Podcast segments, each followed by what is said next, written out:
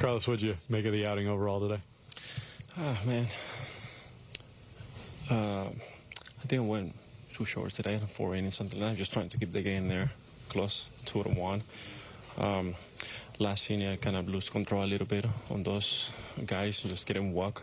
I couldn't find uh, my change on that part right there, but uh, I'm glad we uh, keep him close right there, and um, pretty, feel pretty good today. Buck said just keeping you on regular rest. He wanted to get you out under 90 pitches. Did you know it was going to be a little bit shorter today? Uh, actually, I didn't know that. I didn't know that, but um, you know, every time I go out there, I just trying to do all my best. Uh, it doesn't matter if I go 100 pitches or 80 or something like that. I just go out there and do the best I can. What's the overall level of concern, Carlos? You guys have lost eight of your last nine games. What's just the overall concern? You know what? I think, like I said before, we're gonna have some up and downs. Uh, um, tomorrow's off, and uh, we go from there, man. Is we have some more game, game left, and uh, we're just trying to do everything we can. We're trying to figure out how to to go out there and win some game.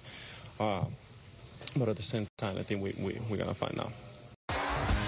T-Mobile has invested billions to light up America's largest 5G network from big cities to small towns, including right here in yours. And great coverage is just the beginning. Right now, families and small businesses can save up to 20% versus AT&T and Verizon when they switch. Visit your local T-Mobile store today.